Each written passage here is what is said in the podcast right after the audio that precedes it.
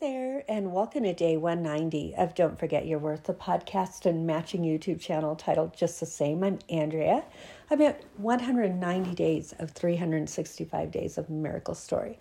And I normally just kind of dig in, but I'll tell you what, I just kind of have to set the tone of what kind of week, what kind of day it's been. I need to be that vulnerable to just say, hey, I think you know how amazing my worship was last Sunday. I've told you. It was unbelievable. My week, it was unbelievable. The things that the Lord is doing to just stretch me and show me different things. So anyway, so remember when I started this podcast day one, I had no idea when my feet hit the floor that day that the Lord was going to ask me to put in my notice where I was living. None. I had absolutely none.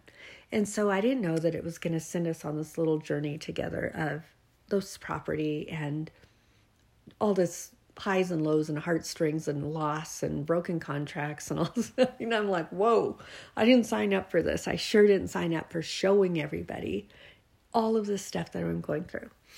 So I kid you not, I get to this Friday and I'm just going to be honest. Yesterday, I was like, oh, I'm so excited it's the weekend because finally, with everything else going on at work, I can go see this property. And this property, I'm telling you, I was like, you know what? This could be it. This could be why my other three transactions didn't work. It's like a property that I could use for the glory of God. It has a lodge. It has 7 cabins. It has beautiful property, great views, 5 fishing ponds. This could be it. And so I'm thinking, this could be it. And look, what do you know? You know, the gal says, hey, if you're going to use it for the Lord, I'm going to give you a discount. The gal says, hey, if you're able to do the remodeling, I don't have to charge you the remodeling price. And so I'm like, you know what? I could actually do this. Obviously, I'm in interiors. I get things that cost. I'm like, this could be why everything fell apart. And I'm just so excited to get to the weekend, so excited to finally have the time today to go see this thing. And I'm telling you what, the Lord was just on me. And I was like, you've got to be kidding me, what? And yet he's like, this is not what I showed you. And he was right. Imagine that. The Lord was right. I was wrong. And yet I still was like, you know, I just felt like maybe this was a step. This is the first thing. Like, this is the step to get to what you showed me. And yet he's like, it's not a stretch. And I'm like, well, what do you mean? I can afford it. And the thing is the Lord doesn't get the glory unless it's a stretch. Unless there's a story of, this wouldn't be possible all on my own. And let me tell you, what he's shown me would not be possible on my own. And yet, I just thought it was a step. And, you know, so we kind of, I don't know what I want to say, kind of dickered a little bit. I just was frustrated, and yet he was absolutely right. He's like, what you're telling me is that what I've shown you is not a good plan. And you're actually showing me that you don't believe it, which means you don't trust. You don't trust what I'm doing for you, and you don't trust that I can do it. And it essentially is unbelief, if you will. It's unbelief. I mean, it was like, I was just caught. I was caught. He's absolutely right. He's absolutely right. If it's not a stretch, then he does not get the glory for it. And he's absolutely right. I have been somewhat disappointed. I'm like, this is not a good plan. I'm exhausted. I'm tired of waiting. And yet he's right. It isn't what he showed me. The person that I'm to minister with isn't here yet. There's all of these variables that would say, no. And he's absolutely right. I would have taken from this amazing story that I do think, you know, as of talking to him, it will still play out. But I would have taken it from him. I would have taken it from the person that I'm to meet. I would have taken it from both of us. And so, you know, it's just trusting. But anyway, I know that's a lot. I don't usually tell you this, but I just believe, because he did that the very day that I launched this podcast, I have to share that with you so that he does get the glory when he fulfills what he promised to me. If I could only just believe him, right? And I do.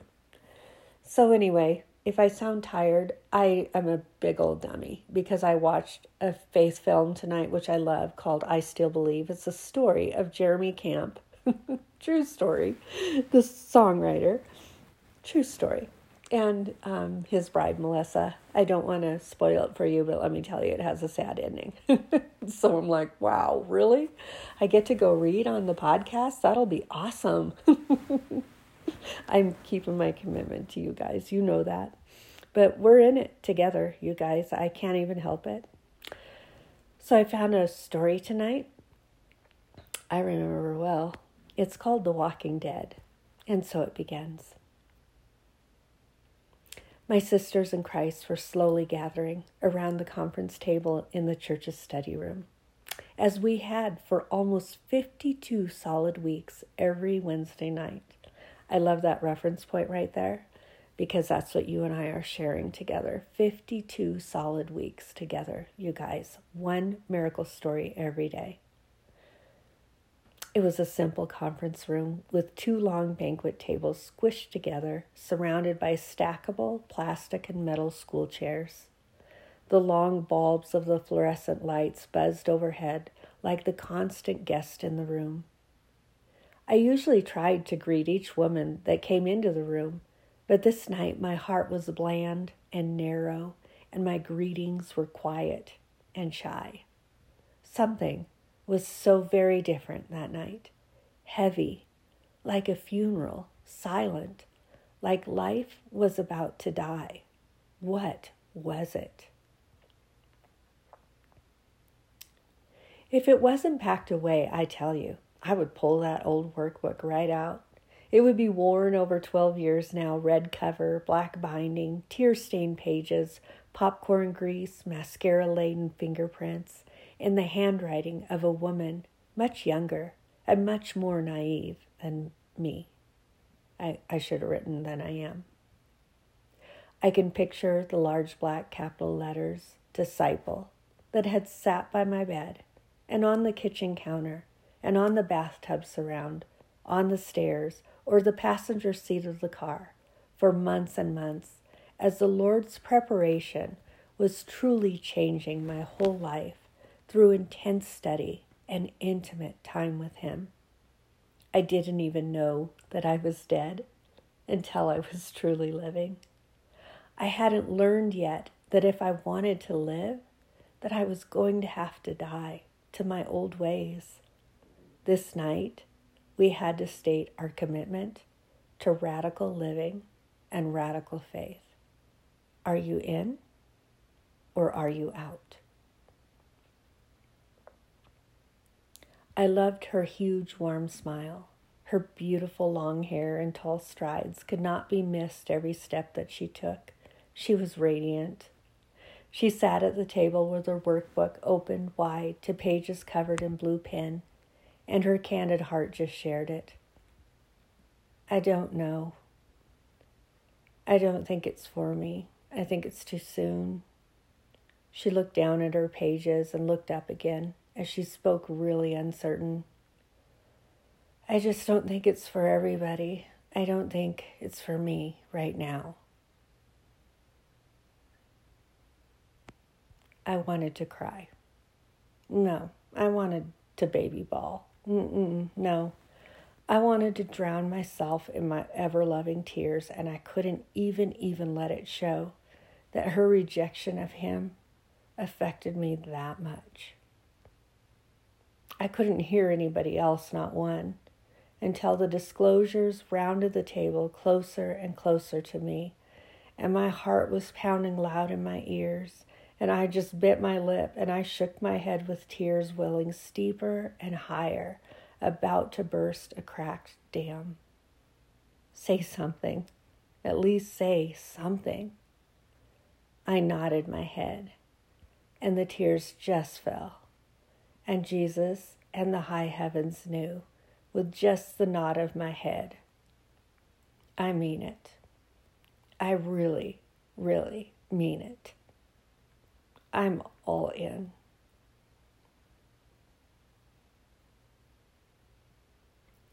With that very confession, My white picket fence life came crashing down, one picket by one.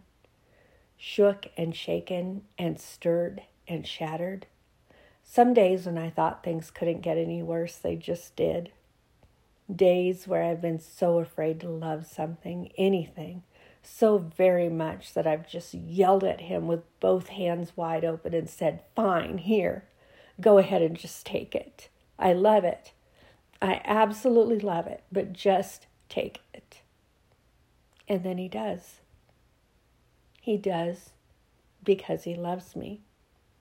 He does because he is preparing me.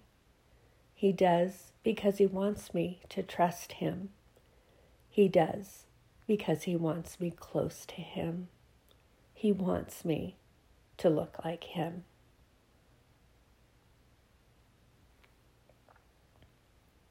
Scripture says that when we gain the white picket fence, we lose our souls. That's why when you, quote, have it all, you feel bored and restless, like there has to be more to life than this. There is. But while we remain, quote, me-centered, we will not even notice that we are the walking dead. Scripture also tells us that in order to gain eternal life, that we surrender our desires cheerfully, completely forego them, and we endure suffering and persecution and still remain faithful to him and his ordinances, praising his name and his ways. If you could see me, my hand is in the air, worshiping the confirmation of those words that I needed. We continue. Even under suffering and persecution, we remain faithful to him and his ordinances, praising his name and his ways. Jesus in this world, one just sounds so much more desirable than the other. Our culture, our society, and our economy just craves the white picket fence. Generation me. Are you in or are you out? Can you hear Jesus, his very self, say that to you, whispering that just to you? Can you hear him asking you? So are you in or are you out? Would you really, really, really trust me in all things? Would you give it all up for me? Would you give that to me? He wants all of you, every facet of your life. He wants you that close to him. He wants you close, the maker. He made you. He loves you. I'm in. I love you. Okay, so once again, like I say, I don't usually have scriptures at the end, but there are scriptures here. So I'll tell you what, I'm counting on the Lord to use them. So I'll read them to you. Matthew 10:39 from John Gill's commentary, which is my absolute fave. "He that findeth his life shall lose it.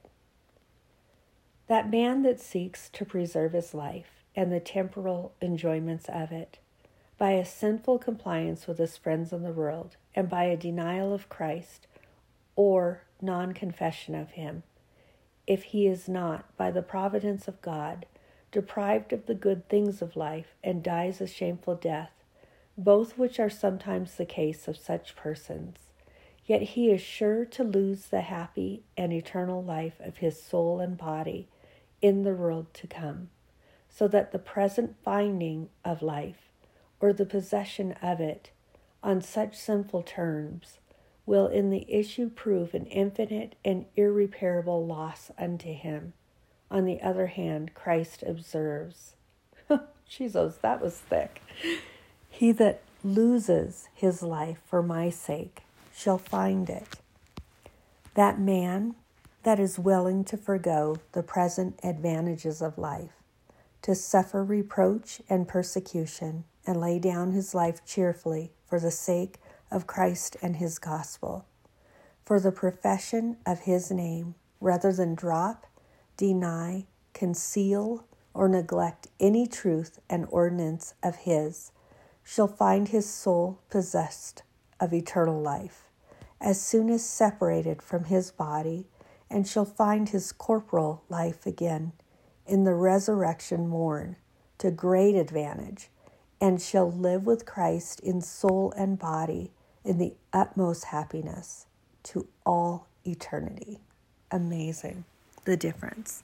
So he's saying, he that findeth his life shall lose it. He that loseth his life for my sake shall find it. Amazing, amazing. So I ask you this day, are you in or are you out? And it's something to think about.